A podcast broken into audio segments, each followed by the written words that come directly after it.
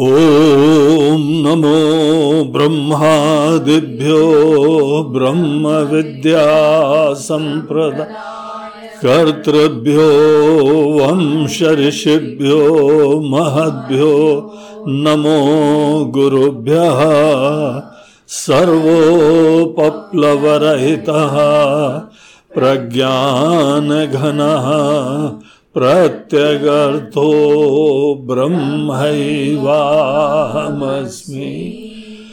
ब्रह्मैवाहमस्मि।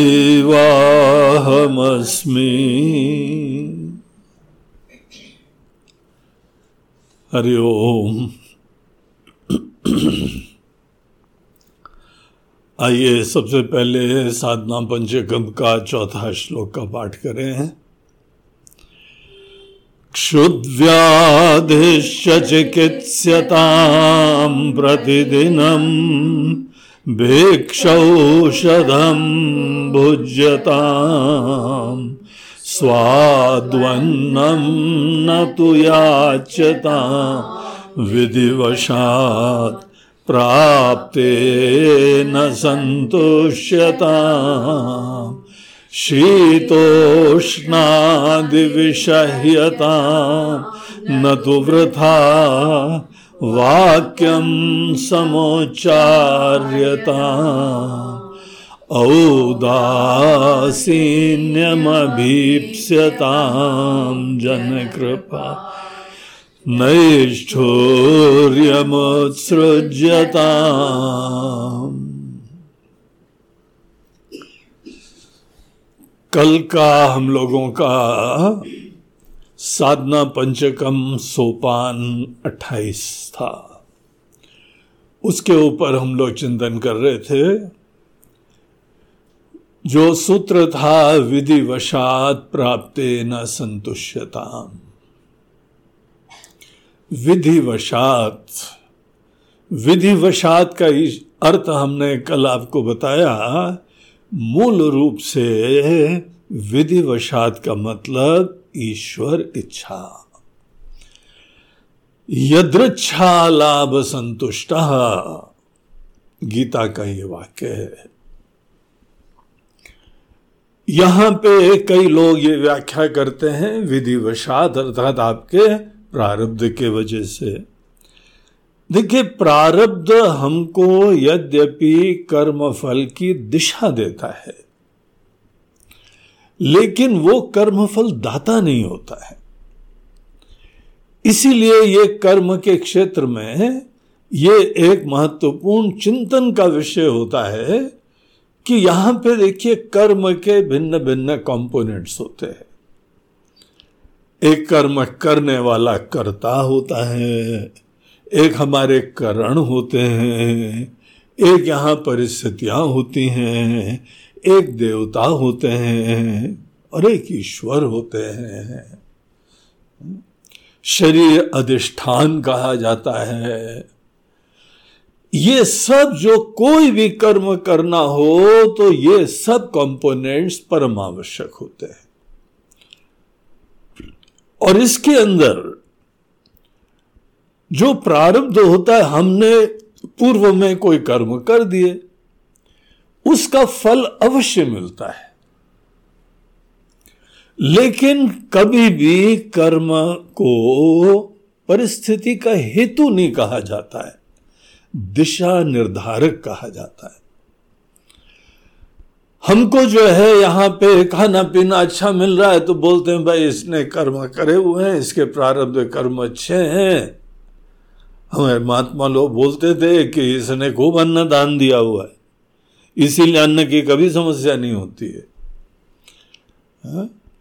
अपने आप मिलता रहता है। वो जंगल में बैठ जाएँगे, वहाँ भी मिल जाता है। एकांत में चले जाएँगे, तीर्थ में चले जाएँगे, जंगल में चले जाएँगे, वहाँ पर ही मिल जाता है। तो ऐसे समय हमारे सब आचार्य लोग कहते हैं कि ये तुम्हारे प्रारब्ध कर्म अच्छे हैं। प्रारब्ध कर्म अगर सुलभता को अच्छा बोलो तो। कई लोग जानबूझ के अपनी तरफ़ से मुसीबत ले रहे हैं। उनके लिए वो मुसीबत, वो कष्ट अच्छा है। तभी तो ले रहे हैं। नहीं तो दिमाग में ज़बरदस्ती कोई खराबी थोड़ी आ गई है कि सब बैठे बैठा सब छोड़ छाड़ के जो है वो मारे मारे भटक रहे न रहने की जगह, न खाने की जगह, न कोई।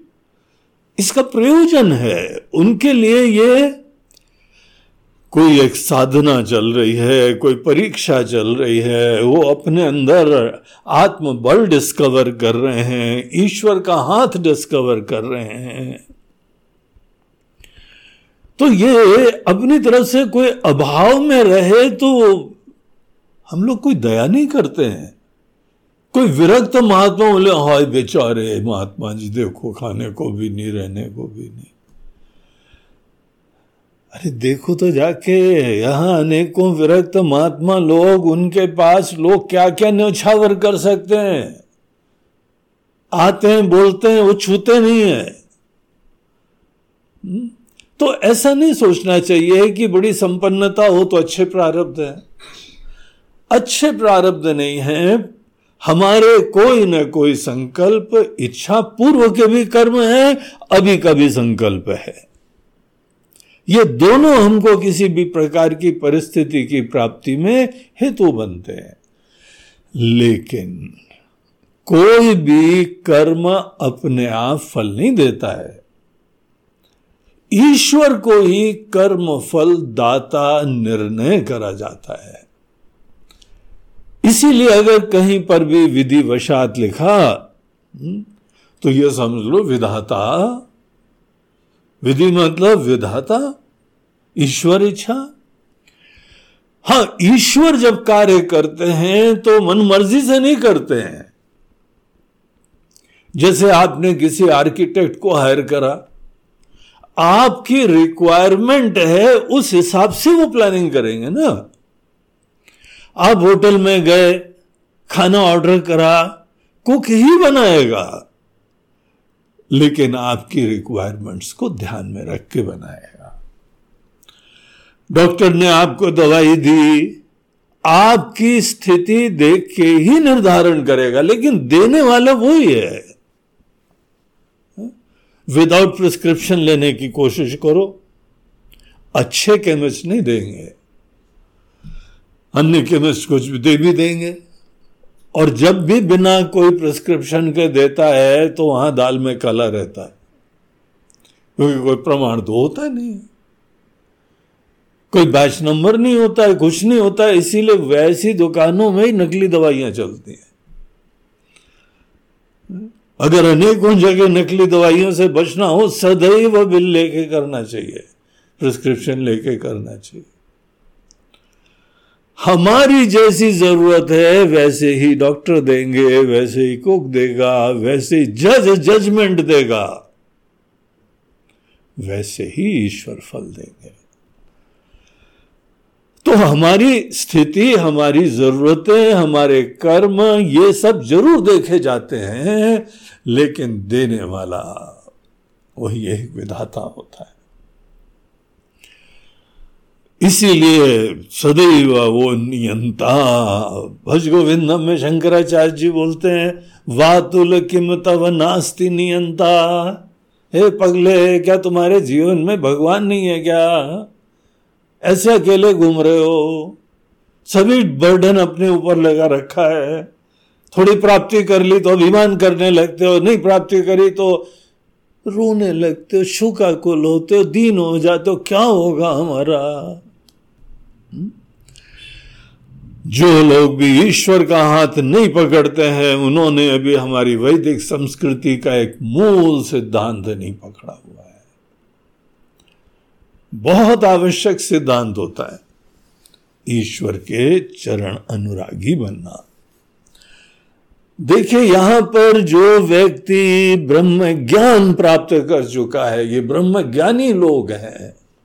सर्वोत्कृष्ट, सबसे महान जगत में विभूति ईश्वर के रूप, जिन्होंने जगत में आने का वास्तविक प्रयोजन सिद्ध कर लिया है। जन्मवान और अल्प क्षुद्र होके आए थे और आज जन्म मरण से रहित तो हो गए ये यात्रा करी है।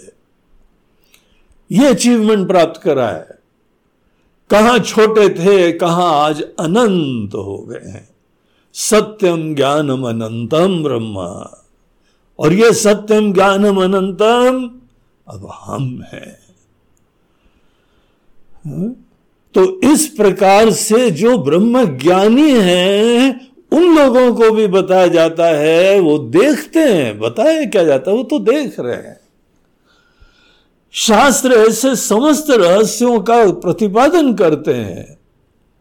ये जो व्यवहारिक जगत है, इसका संचालन समष्टि उपाधि उपहित चेतना के द्वारा होता है। इतना लंबा नाम लिया ना, इसका मतलब ईश्वर होता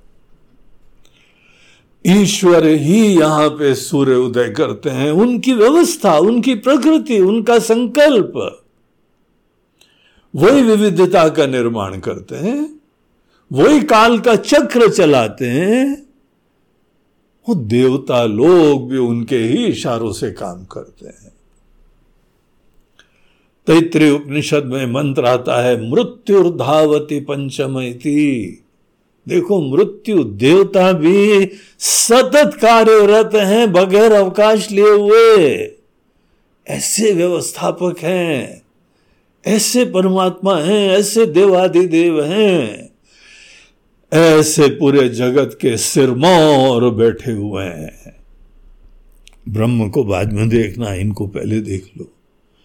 इनको जो देख ले, इनको जो समझ ले, इनको जो दिल में बैठा ले, उसके लिए ब्रह्म ज्ञान का मार्ग भी प्रशस्त हो जाता है।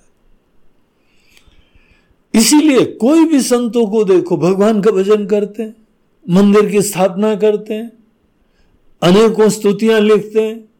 हा? कैसी कवित्व होता है?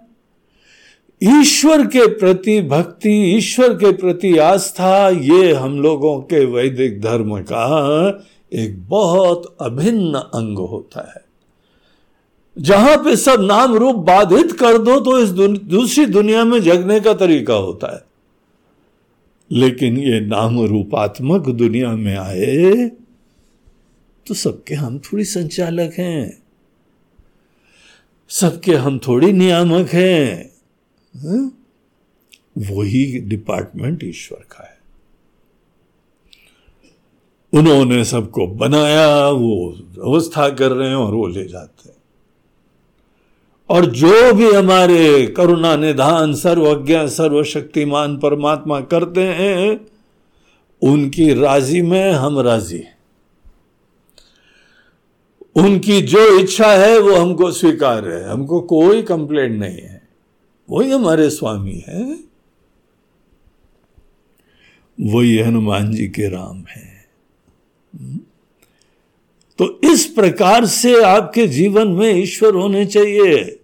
सन्यास तो बाद में लिया, गृहस्थ आश्रम से ही, ब्रह्मचर्य आश्रम से ही।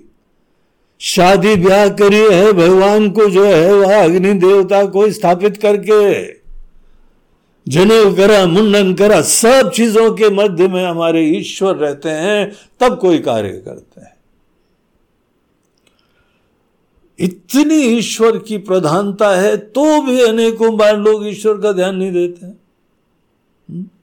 थोड़ा बहुत कर लिया, हमारी कमाई से खा रहे हैं, हमारे वजह से खा रहे हैं। नहीं भैया, ऐसा नहीं सोचना चाहिए।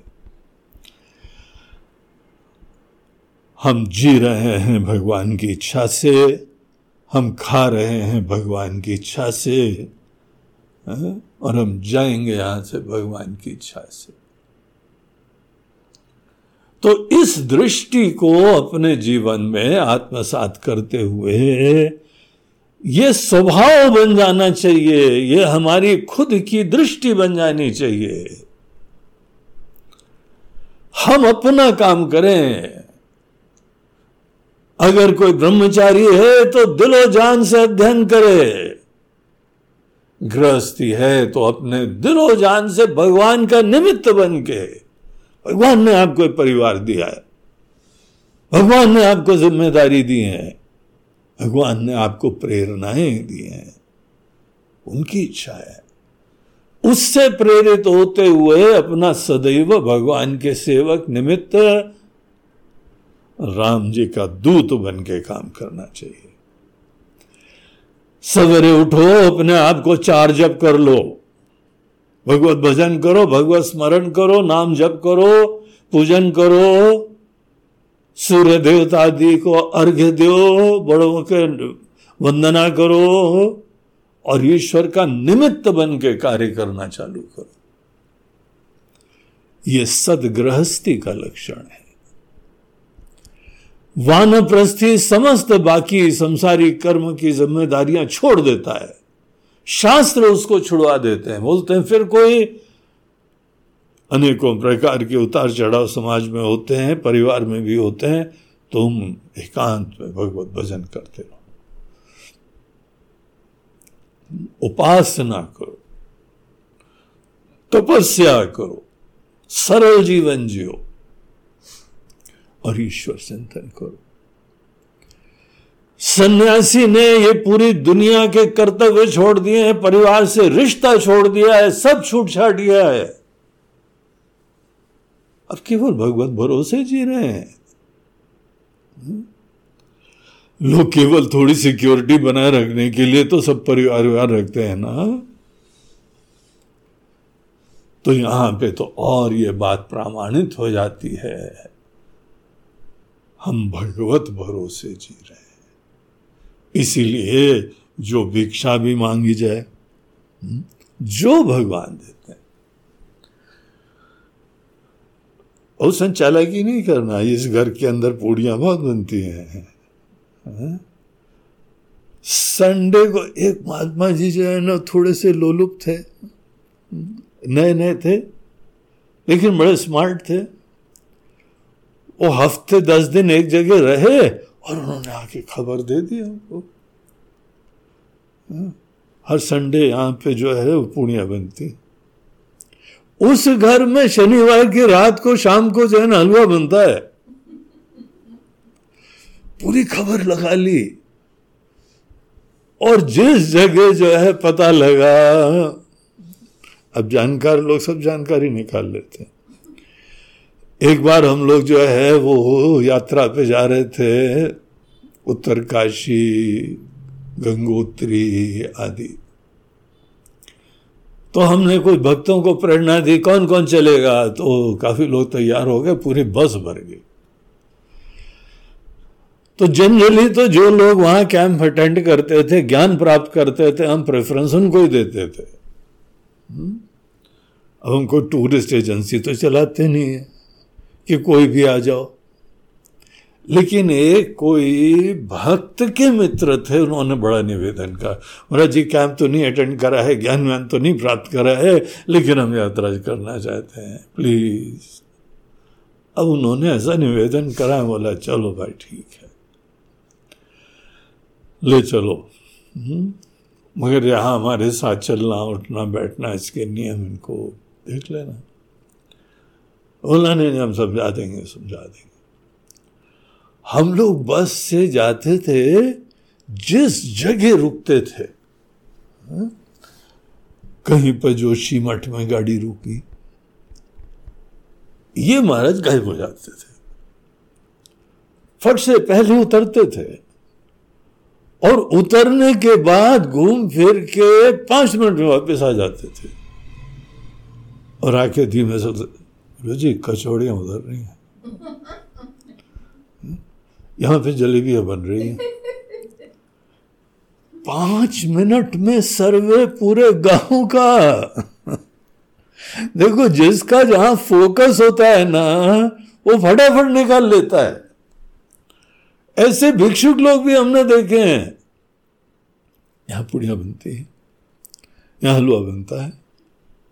और यहाँ, अरे, क्या पराठे बनाती है वो माता जी ऐसे लोगों को ही ध्यान में रख के नियम दिए जाते हैं। हा? बोलते हैं स्वाद वन्नम न तु याच्यताम। नए नए स्वामी जी बने हो। अभी ज्ञान प्राप्त करके जो है वो तुमको अभी नया नया इनिशिएट को भेजा जा रहा है दुनिया में। नहीं मांगना अच्छा कोशिश करेंगे महाराज जी कोशिश करेंगे। I will try my best लेकिन वो संस्कार है ना। ऑटो मोड में गाड़ी चली जाती है। अपने आप ऑटोमेटिक हम यही चीज़ें देखते हैं, यही सुनते हैं, यही समझते हैं। तत्चिंतनम, तत्कथनम, अन्योन्यम, तत्प्रबोधनम, वही विचार करते रहते हैं। तो ऐसे लोगों के लिए नियम है, ट्राई करो एक बार, कुछ नहीं मांगो। आज भगवान की इच्छा से आने दो जो। उसका रस एक अलग मिलेगा। हम्म? तो ये प्रयोग करने चाहिए। हम लोग एक बार कहीं यात्रा पे गए, हमने सबसे बोला कि कोई अपने पास पैसे नहीं रखेगा। ट्राई करते हैं, बस एक दिन की यात्रा है। जंगल जंगल, हम लोग जाएँगे ओंकारेश्वर। तो कुछ लोगों को उत्साह हो गया, चलो ठीक है गुरु जी देखते हैं। ज़्यादा ज़्यादा एक दिन का व्रत ही हो जाएगा ना, और क्या होगा? तो मन बना के, मन पक्का करके साथ में चले। तो वहाँ पे हम लोग एक गाँव में पहुँचे, जंगल के बिल्कुल पास में, नदी के पास में। दो चार कुटिया थी, वहाँ पे एक आश्रम था। बाबा जी लोग थे। उनके कुछ ब्रह्मचारी थे। स्टूडेंट्स थे। हम देखा, ये सब मंडली आ रही है यहाँ पे। ये कल्चर अभी भी बना हुआ है हम लोगों का। शहरों में नहीं है ज़्यादा। शहरी लोग तो बहुत अपने छोटी छोटी दुनिया में रहते हैं। लेकिन गाँव में जा, जाके देखिए, आँख खुल जाती है। वहाँ पे उन्होंने आके एकदम लोग गेट पे आ गए। आइए आइए, पधारो पधारो। महाराज जी, आइए। और एकदम जो है वो जल वल लाए बैठाया सबको फिर बोला कि बस अब भोजन का टाइम हो रहा है, थोड़ा भोजन करके जाओ। अभी बोला, नहीं, आश्रम कैसा है, क्या है? बोलते हैं राम नाम संकीर्तन चलता है। बोला, नहीं, पहले तो हम लोग थोड़ी देर राम नाम संकीर्तन करेंगे। तो सब लोग जाके थोड़ी देर में, दस दस, पंद्रह पंद्रह मिनट सब लोगों ने वहाँ पे कीर्तन में सेवा दी। उसके बाद उन्होंने हमारा जो आतिथ्य, जो सेवा, जो आत्मीयता, अतिथि देवो भव का जीता जागता दृष्टांत था।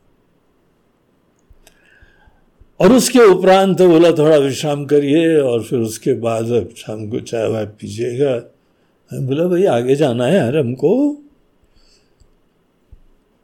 नर्मदा जी के तट तट होते हुए फिर उनका पहुँचना है। तो बोला अच्छा थोड़ी देर विश्राम कर लो, फिर निकल जाना। ऐसा नहीं है, ऐसा, चल, खा लिया? चलो चलो, ठीक पता लगता है, अपने लोग हैं, प्रेमी लोग हैं। हमारे तो कितने अनुभव ऐसे हुए। और फिर जाने जब लगे जब तक हमारी नज़र पड़ी, तब तक वहाँ पे कुछ लोग खड़े, हाथ हिलाते रहे, प्रणाम करते रहे।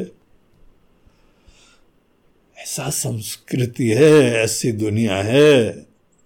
ऐसी दुनिया जिन्होंने हमको ये शिक्षा भी दी, उन्होंने गृहस्थियों को वो भी नियम दिए, प्रेरणाएँ दी है। मस्त होके, निश्चिंत होके, भगवत भरोसे होके ऐसे व्यवस्था के उपरांत तो भगवत भरोसे हो ही सकते हैं ना। डर लगा तो पता नहीं खाना मिले ना। अरे नहीं मिलेगा तो क्या हो गया? हाँ? देखना उस समय। ज़्यादा से ज़्यादा रेडी रहो कि आज नहीं खाएँगे।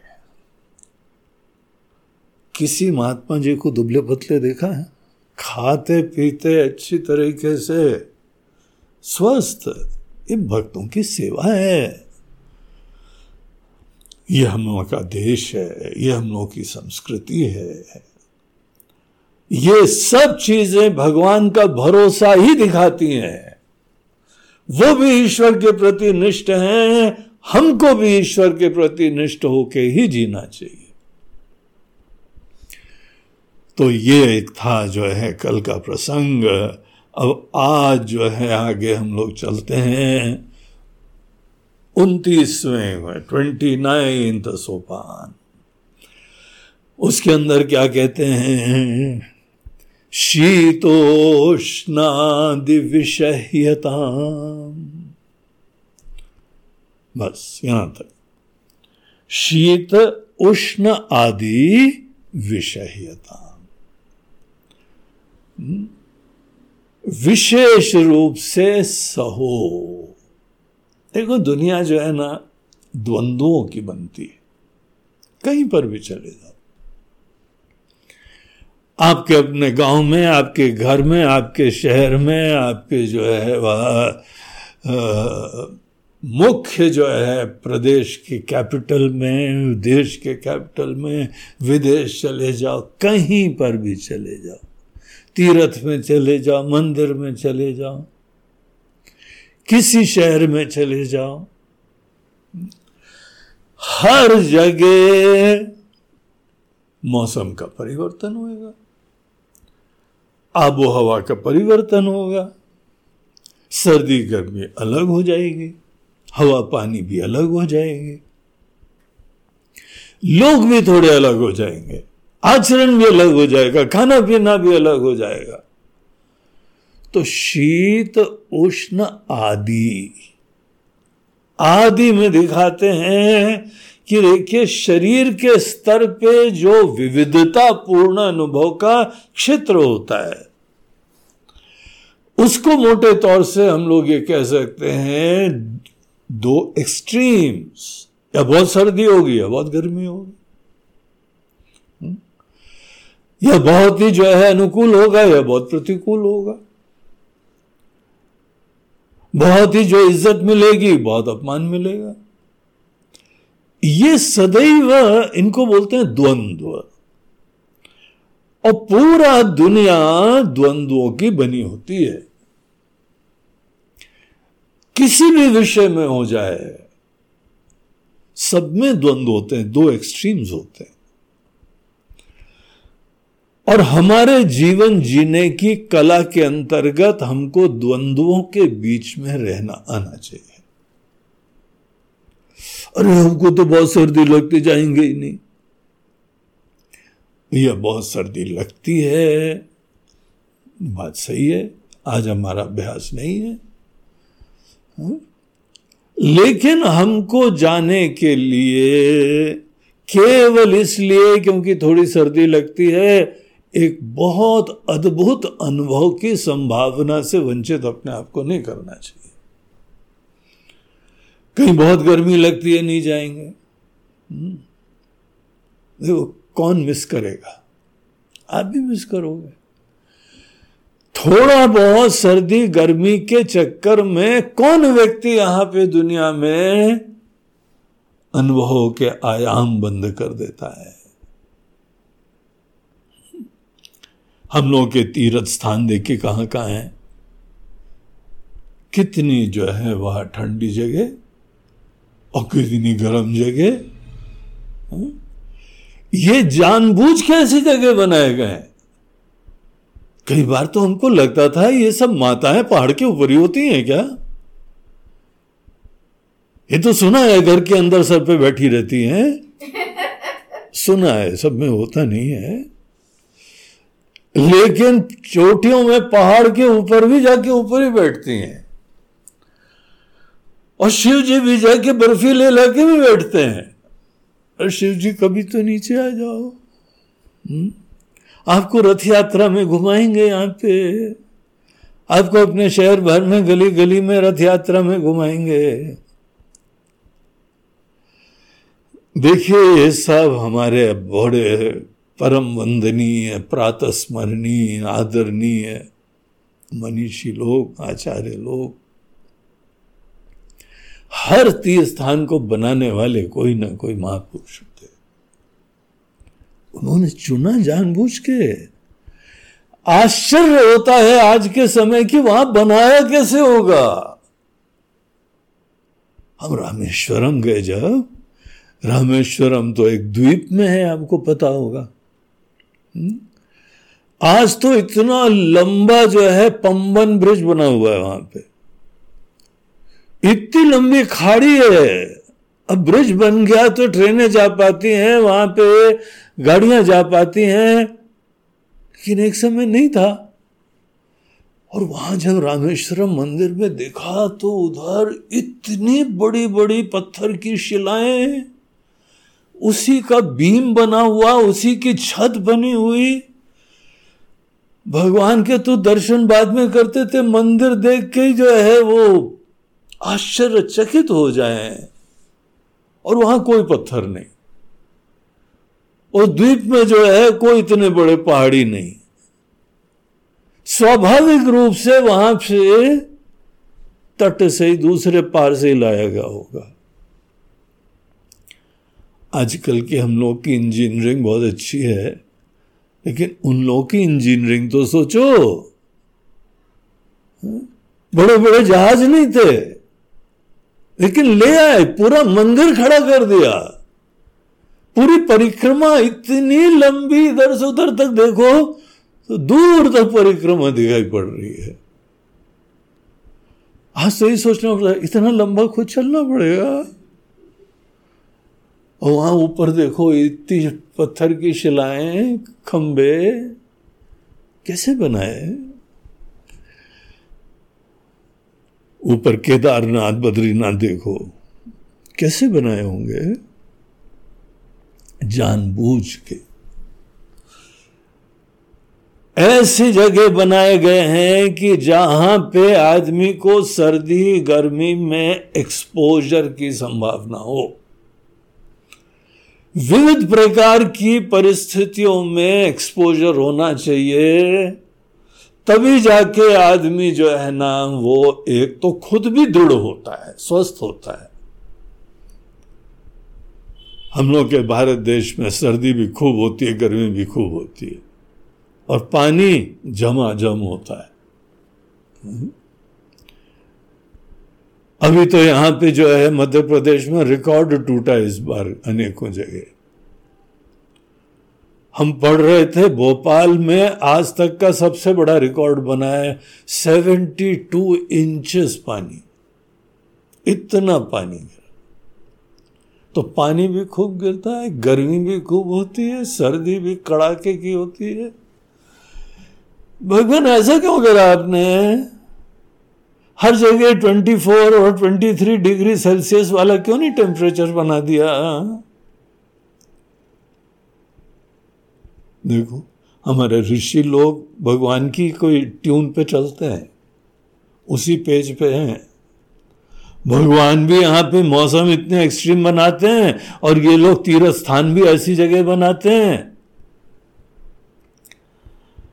आपको एक बात बताएँ कि हमारा कहीं एक बार विदेश में प्रवास हुआ, रूस से गए। तो रूस में गए, वहाँ पे हमने देखा जिस जगह रुके हुए थे, वहाँ पे कोई नहाने का स्थान ही नहीं था। हमने सोचा, तुम लोग नहाते हो? बोलते, बिल्कुल। आपको कोई शंका है? कोई कि यहाँ गंदा देखा ही पड़ रहा है? बोला, वो तो नहीं है। बहुत स्वच्छ हो तुम लोग साफ़ सुथरे हो। लेकिन नहाते कहाँ, उसके लिए एक बाथरूम चाहिए होता है, वो दिखा नहीं हमको, इसलिए हम पूछ रहे हैं। बोलते हैं हाँ वो थोड़ा अलग है हम लोग का। उन लोगों का नहाने का स्थान एक कॉमन रूम होता था। और ऐसे नहीं नहाते थे, जैसे हम लोग गए, बाल्टी में पानी लिया, शावर चालू कर दिया दो दाए अपने आप को और पोछ पाछ के निकल आए, वैसे नहीं नहाते थे। अलग ही दुनिया? तो वहाँ पे एक भट्टी लगी हुई थी, जैसे सोना होता है ना। खूब गरम चकाचक और लकड़ी के जो है ना, बेंचेस बने हुए थे। तो सब लोग अंडरवियर पहन के एक साथ जाते थे। आइए, चले, नहाए, चल के। बोले, चले, नहाए, चल के, क्या यार? ये सामूहिक स्नान होता है क्या? तो आइए तो आपको देखा है।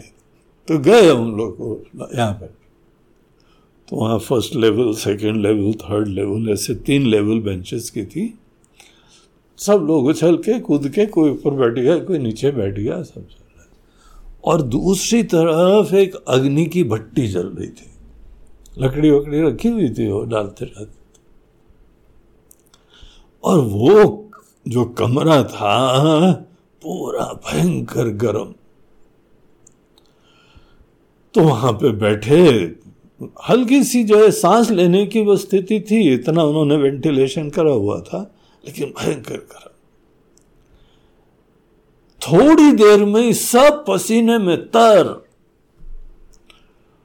हमारे अंदर से पानी निकल रहा है। हम लोग कैसे नहाते हैं? बाहर से पानी लिया। और इन लोगों के नहाने का स्टेज वन। अंदर से सबके पसीना निकल रहा है। पसीना निकलते हुए अंदर से सब टॉक्सिन्स सब गंदगी, सब अनेकों स्किन में ब्लैक होल्स सब चीज़ें, सब पानी निकल रहा है तो वहाँ कहाँ टिकेगा वो सब? और उसके उपरांत थोड़ी देर बाद जब सब झकाझक पसीने में तर हो गए फिर उसके बाद आइए चलिए। बोला, अब कहा चले? बड़ा बढ़िया अनुभव हो रहा था, नई दुनिया, नए तरीके। हम्म। तो वहाँ पास में जो है ना, एक पानी का कुंड था। तो जम जम जम जम दौड़ते हुए बच्चे की तरह से गए, उसमें सब छलांग मार रहे थे। और वो ठंडा पानी। लेकिन आप ऐसी गर्मी से जा रहे हो, कोई ठंडा ठंडा नहीं लग रहा था। वो स्वर्ग लग रहा था। तो फिर बाद में हमको बताते हैं कि देखिए स्वामी जी एक में पोर स्किन के खुलते हैं और अंदर से कचरा निकल जाता है और एक में पोर्स बंद हो जाते हैं। ये साबुन भी नहीं करता इतना बढ़िया काम। आपके शरीर की स्वच्छता इससे अच्छी और होती नहीं है। हाँ बिल्कुल, सब जगह चाहे गोरे, चिट्टे, कोई दाग नहीं, कोई कुछ नहीं। स्किन की भी स्वस्थता। हम लोग यहाँ सर्दी, गर्मी से बचते हैं। उन्होंने दैनंदिन स्नान में सर्दी, गर्मी का समावेश करा हुआ है। और अनेकों क्लबों में सोना बात सोना बात में बिल्कुल गर्म कमरे में जाके बैठते हैं। भगवान ऊपर से सोना बात चलाते हैं तो हम बच जाते हैं, एसी में घुस जाते हैं। और वहाँ पैसे पैसे दे के सोना बात में जाते हैं। गर्मी में शरीर को एक्सपोज करना फैट जल जाता है टॉक्सिन्स खत्म हो जाते हैं। हमने ये अनुभव करा है कि हम बहुत ज़्यादा गर्मी से बचते हैं तो हमारे शरीर में चर्बी बढ़ जाती है। और अगर आप थोड़ा बहुत अपने विवेक से जितना सामर्थ्य है, ईश्वर ने व्यवस्था करी है, थोड़ा निकलो थोड़ा गर्मी सहो। स्वास्थ्य के लिए भी अच्छा होता है, पेड़ों के लिए अच्छा होता है, मौसम के लिए अच्छा होता है, वर्षा के लिए अच्छा होता है। पेड़ों की साइकिल उसके ऊपर निर्भर होती है, खेती उसके ऊपर निर्भर होती है, परम आवश्यक होता है। और फिर उसके उपरांत थोड़ा सा शरीर में ठंडक की अनुभूति। तो ये जो भगवान ने दिया है ना, किसी के अगर शिक्षा ठीक से ना मिले तो वो सर्दी गर्मी अवॉइड करता रहता है। हमारे पास संसाधन हो, ज़रूरत पड़े तो हम कर कुछ भी। लेकिन यहाँ देखिए हम लोगों की परंपरा। हम बाहर जो है ना जुगाड़ नहीं करते हैं, शरीर को समर्थ बनाते हैं। देखिए बहुत बाहर से पंखा, एसी, हीटर, ये सब कौन करता है? इतनी व्यवस्थाएँ करते हैं क्योंकि हमारे अंदर सहनशीलता नहीं है। अगर सहनशीलता हम उत्पन्न कर लें तो हम कितनी चीज़ों से मुक्त हो गए और फिर हमारे वहाँ के बिजली के डिपार्टमेंट भी ऐसे ही बढ़िया बढ़िया है। आपने पूरा बढ़िया घर बनाया, एसी बनाई और लगा लिया, और पता लगा बिजली नहीं है। बैठो और भट्टी में चारों तरफ़ बंद करके कमरा। ज़्यादा अच्छा तरीका है प्रकृति के अंदर पेड़ के नीचे भी बैठो जाके, घूमो भी जाके, थोड़ा शरीर में सहनशीलता बढ़ाओ। अगर हमारे शरीर में सहनशीलता बढ़ने की शिक्षा और संस्कार बढ़ेगा, इसकी वैल्यू होगी। यह सत्य है कि इसकी वैल्यू खत्म हो गई है। यह सत्य है कि हम लोग बाहर के जुगाड़ करने को ज़्यादा विकसित समझते हैं। हम बड़े संपन्न हो गए, देखो ये भी व्यवस्था, वो भी व्यवस्था। हम विकसित नहीं हो गए, पराधीन हो गए, दीन हो गए, आश्रित हो गए। हमारी स्वतंत्रता पे अंकुश लगा हुआ है। हम निकल नहीं सकते बाहर। अनेकों जगह जाना हो तो नानी आ जाती है हम लोग की। एक सज्जन सदैव इसी में बैठते थे, हम उनके पास गए बंबई में। हमें बोला कि चलो जरा थोड़ा सा हमको चीज़ ज़रूरी खरीदनी है। हम्म। तुम चले। हाँ गुरु जी चलिए। तो गाड़ी वाड़ी निकाली और वो हमको ले गए। उसी दिन गाड़ी खराब होनी थी उनकी। अब उनकी गाड़ी में पता नहीं कुछ प्रॉब्लम आ गया, वो उतरे, बड़े संकोच, बोलते हैं, अभी तुम देख लेते हैं दो मिनट। वो गाड़ी स्टार्ट ही नहीं हो वो चलो थोड़ी देर, कोई प्रॉब्लम था, निपट गया था फिर, लेकिन इतनी देर में वो व्यक्ति ऐसा झरझर पसीना बह रहा था उसका। हमने तो प्रस्ताव रखा है, यार, गाड़ी यहाँ छोड़ दो कॉर्नर में रख दो, हम ऑटो से चले जाएँ, किधर ही टैक्सी ले लें। तुम्हारी हालत देख के खराब को दया आ रही है। रुमाल लिया टावल ली, वो भी पूरे गीले। ऐसी हालत हो गई थी। मतलब थोड़ा तो अभ्यास होना चाहिए। अब बाकी सब चीज़ों के छोड़ो, यहाँ तुम लोग सन्यासियों की बात कर रहे हैं, अगर हम अपने अंदर सहनशीलता नहीं रखेंगे, सर्दी, गर्मी दोनों में रहने का सामर्थ्य नहीं उत्पन्न करेंगे, और भगवान ने शरीर ऐसा बनाया है, राजस्थान के जो है, वह पूरे डेजर्ट के इलाके में भी देख लो, दुनिया रहती है। हम लोग जिस समय यहाँ बहुत गर्मी होती है, कमरे में बैठे हैं, घर में बैठे हुए हैं और देखते हैं बाज़ार में जो है ना वो लोग रेडी चला रहे हैं। और टमाटर ये भाव है आजकल और ये बोला, वाह, देखो तो इसको गर्मी नहीं लग रही है। आराम से मस्ती से घूम रहा है। केवल थोड़ा शरीर को तैयार करा, शरीर को स्वस्थ रखना चाहिए। शरीर के अंदर एक गुण होता है जिसको तितिक्षा कहा जाता है। साधक को भी, सन्यासी को भी। सब लोगों को ये हम लोगों को प्रेरणा दी जाती है कि तुमको सहनशीलता, तितिक्षा होता है सहनशीलता। सहनम सर्व दुखानाम अप्रतीकार पूर्वकम। चिंता विलाप रहितम सह तो रहे हैं रोते गाते नहीं। चिंता विलाप रहितम सा तितीक्षा निगद्य थे उसको तितीक्षा कहा जाता है। तो ये जो है अपने शरीर को हम स्वस्थ करते हैं, सुदृढ़ करते हैं।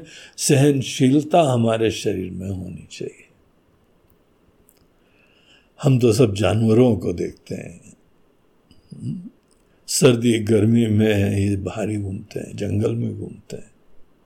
पक्षी देखो, सबके अंदर एक स्वाभाविक सहनशीलता उत्पन्न है और ये पूरी बड़ी दुनिया में मस्ती से विचर सकते हैं। अगर हमको यहाँ पे दुनिया की हर परिस्थिति में विचरना है देखना है, घूमना है। यही हमारी दुनिया है। तो हमारे अंदर ये तितीक्षा, सहनशीलता परम आवश्यक चीज़ होती। और हम अनेकों जो है, वह अन्य धर्म के साधुओं को देखते हैं। उनमें जैनी लोग तो बहुत ही एक्सट्रीम तक सामर्थ्य उत्पन्न होता उनका। दिगंबर जैन तो बिल्कुल नग्न रहते हमारे वहाँ पे नागा साधु लोग भी बिल्कुल कम से कम में शरीर को ऐसा बना लिया तो हम लोग उतने एक्सट्रीम्स में नहीं जाए। हम लोग बस इतना करें कि थोड़ी बहुत सर्दी गर्मी से हमारा मन प्रभावित ना हो। देखिए, जब सहनशीलता नहीं होती है ना तो हमारे अंदर शरीर को तो बेचैनी होती है। उसके द्वारा मन को बेचैनी होती है।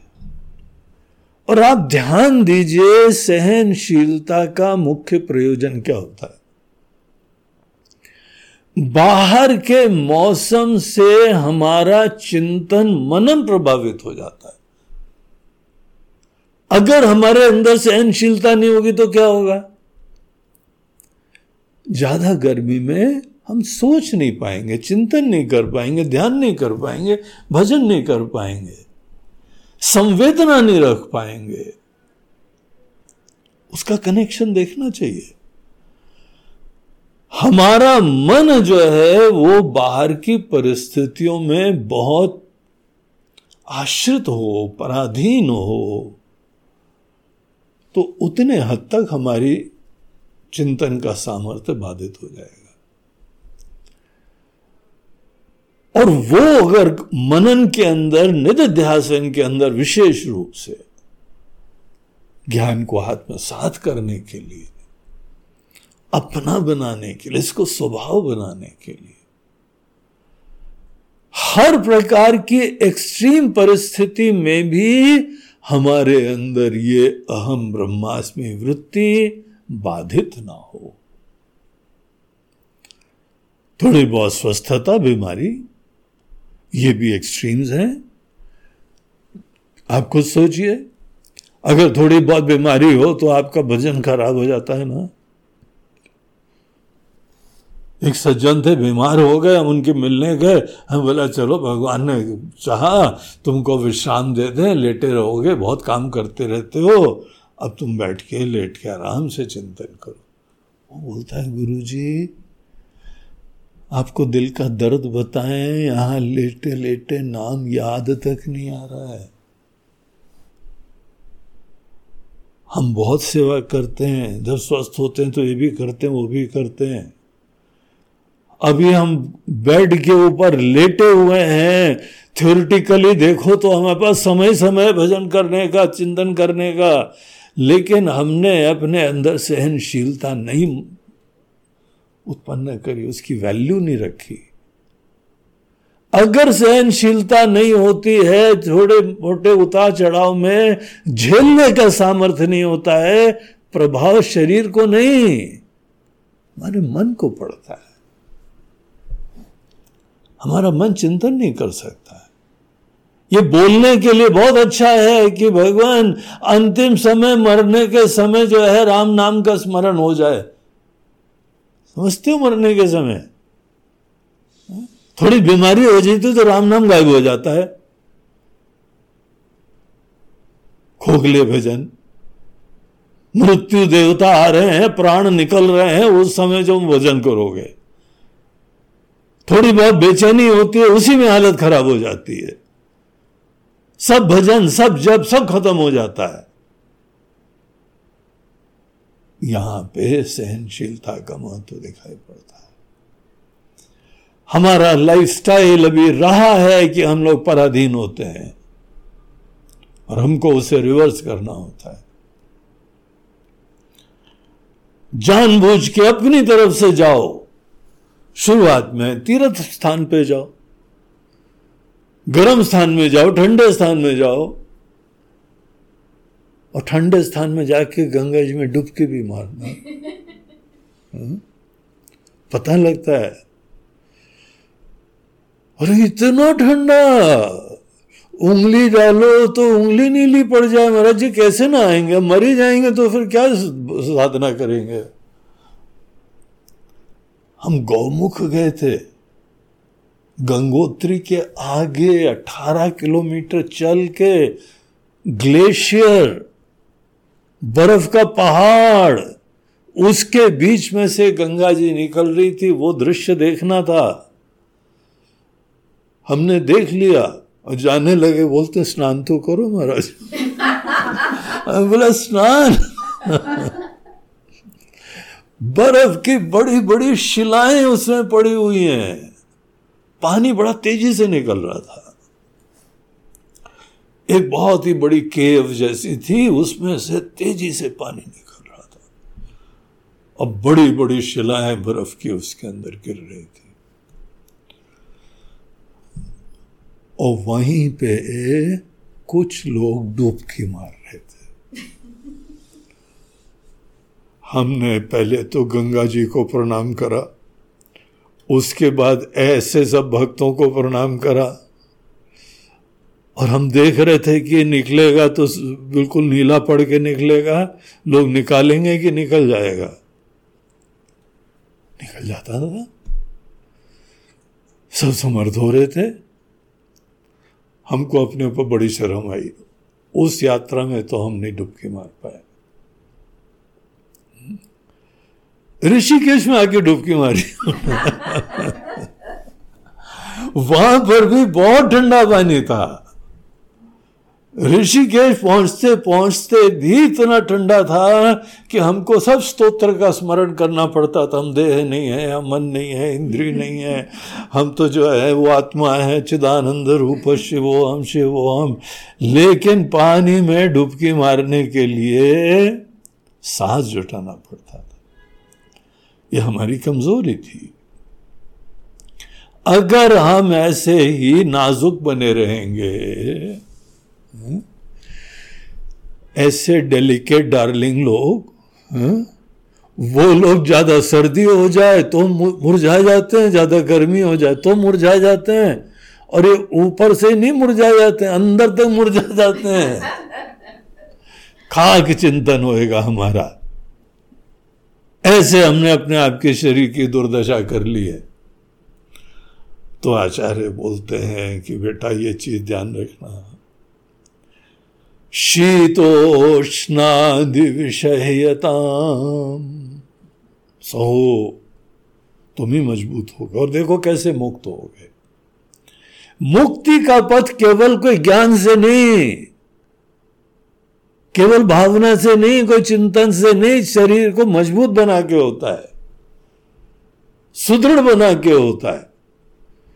इसीलिए यहाँ साधना बड़ी होलिस्टिक होनी चाहिए। बुद्धि भी जो है, ब्रह्म ज्ञान से युक्त हो, मन भी उसी की भावना से युक्त हो, इंद्रिय बाहर के भोगों से तृप्त नहीं हो रही हो, और शरीर अच्छी तरीके से सर्दी, गर्मी दोनों में समत्व हो। और उसमें आप विवेक रखो। देखिए, शरीर की लिमिट होती है। लेकिन आपको अपनी लिमिट टेस्ट करनी चाहिए। और शरीर ऐसा भगवान ने बनाया है कि आप थोड़ा ज़्यादा गर्मी में रहते रहिए, अडेप्ट हो जाते हैं। जितने जानवर देखो आपकी गाय भैंस तो भारी बंदी रहती है ना? अनेकों पक्षी भारी बैठे रहते हैं। तो ये अडेप्टेशन का सामर्थ्य है इसके अंदर। उसको एक्सप्लोर करना चाहिए। और अपने आप को सुदृढ़ बनाना चाहिए।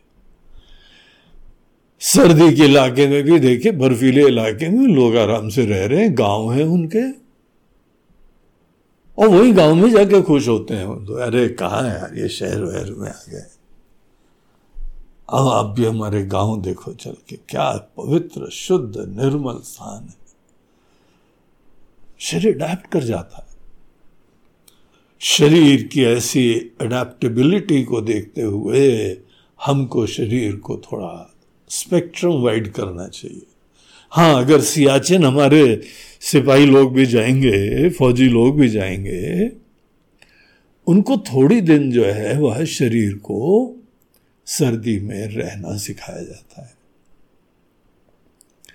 एक्लिमेटाइजेशन कैंप बोलते हैं उसको। सीधे वहाँ नहीं ले जाते हैं माइनस फोर्टी में। पहले जो है ज़ीरो डिग्री में रखते हैं। और ज़ीरो डिग्री में रख के बोलते, चलो बाहर दौड़ के आएँगे, पीटी करेंगे, घूम के आएँगे, काम करेंगे। ज़ीरो डिग्री में। उसके बाद पंद्रह डिग्री, माइनस पंद्रह में गए। फिर शरीर धीमे धीमे अडेप्ट हो जाता है और आराम से माइनस चालीस के अंदर वो देश की रक्षा कर रहे हैं। माइनस चालीस, सोचो तो। वहाँ पर भी इंसान लोग रह रहे हैं। हमको अपने शरीर को मज़बूत बनाना चाहिए। और सबसे बड़ा फ़ायदा यह होता है कि थोड़े बहुत मौसम के उतार चढ़ाव में हमारा चिंतन बाधित नहीं होता है। आपकी भावना की जो नदी है, वो खंडित नहीं होती है। और ये सर्दी, गर्मी आदि कह के दूसरे भी द्वंद्वों का सूचक है। कई बार बड़े अच्छे लोग होंगे, बुरे लोग होंगे। हैं, ये दुनिया है कहीं फूल है कहीं कांटे हैं कहीं दुष्ट हैं कहीं देवता हैं। तो इन चीज़ों को अपने दिल में अंदर मन का संतुलन, बुद्धि की विचारशीलता, इन चीज़ों को प्रभावित मत होने देना। हम्म? कितना इंपॉर्टेंट गुण है। ऐसे लोग ही तो मस्ती से भ्रमण करते हैं। हर समय भगवत चिंतन कर सकते हैं। तीव्रता से कर सकते हैं। ऐसे मौसम आगे फेल हो रहा है उनके पास। उनको डिस्टर्ब करने में असमर्थ हो रहा है। तो बहुत ही अच्छा काम का व्यवहारिक सूत्र है, व्यवहारिक बिंदु है, और ये प्रैक्टिकल चीज़ है। शीतोष्णादि विषयता विशेष रूप से सहनशीलता उत्पन्न करनी चाहिए तो ये था आज का उन्तीसवां सोपान। अब कल हम लोग एक और व्यवहार का पहलू देखेंगे। इस पूरे चौथे श्लोक में भिन्न भिन्न बिंदु व्यवहार के बारे में, जीवन के बारे में, दुनिया ऐसी उसमें कैसे रहना चाहिए? तो वो कल देखेंगे। नमः पार्वती पते हर हर महादेव। आज का ये प्रवचन प्रायोजित कर रहे हैं। मूल रूप से इंदौर के निवासी हैं, लेकिन आजकल ऑस्ट्रेलिया में काम कर रहे हैं। कीर्ति राज कपूर कीर्ति राज कीर्ति और उनकी पत्नी अपूर्वा दोनों जने ऑस्ट्रेलिया में रह रहे हैं और वहीं पे कार्यरत हैं। तो उन्होंने अपने माता पिता के स्वास्थ्य कुशल और अभ्युदय के लिए उनके मंगल की कामना करते हुए आज का ये ज्ञान यज्ञ प्रायोजित करा है। वो माता पिता की खूब सेवा करता है, बहुत ध्यान देता है। खूब मेहनती लड़का है वो। उसके अंदर जो है ना, ये तितीक्षा, सहनशीलता बहुत बढ़िया है। सर्दी हो जाए या गर्मी हो जाए, कीर्ति तो ऐसा लगा रहता है। हमको मन ही मन बहुत अच्छा लगता है। देख के उसकी तपस्विता, उसकी निष्ठा, उसकी संकल्प शक्ति, मेहनती लड़का है। और अपनी मेहनत के दम पे इसने अपने पूरे परिवार की व्यवस्था बदल दी। तो उसने अपने माता पिता अरुण कपूर और गुरमीत कपूर की माता जी उन दोनों के लिए भगवान से प्रार्थना करते हुए, उनके स्वास्थ्य, उनके कुशल मंगल के लिए, ये यहाँ सेवा दी है। तो कीर्ति के लिए भी और उनके माता पिता को भी हमारी बहुत बहुत शुभकामनाएँ और आशीर्वाद। नमः पार्वती पते हर हर महादेव नर्मदे हर बोलो गंगा मैया की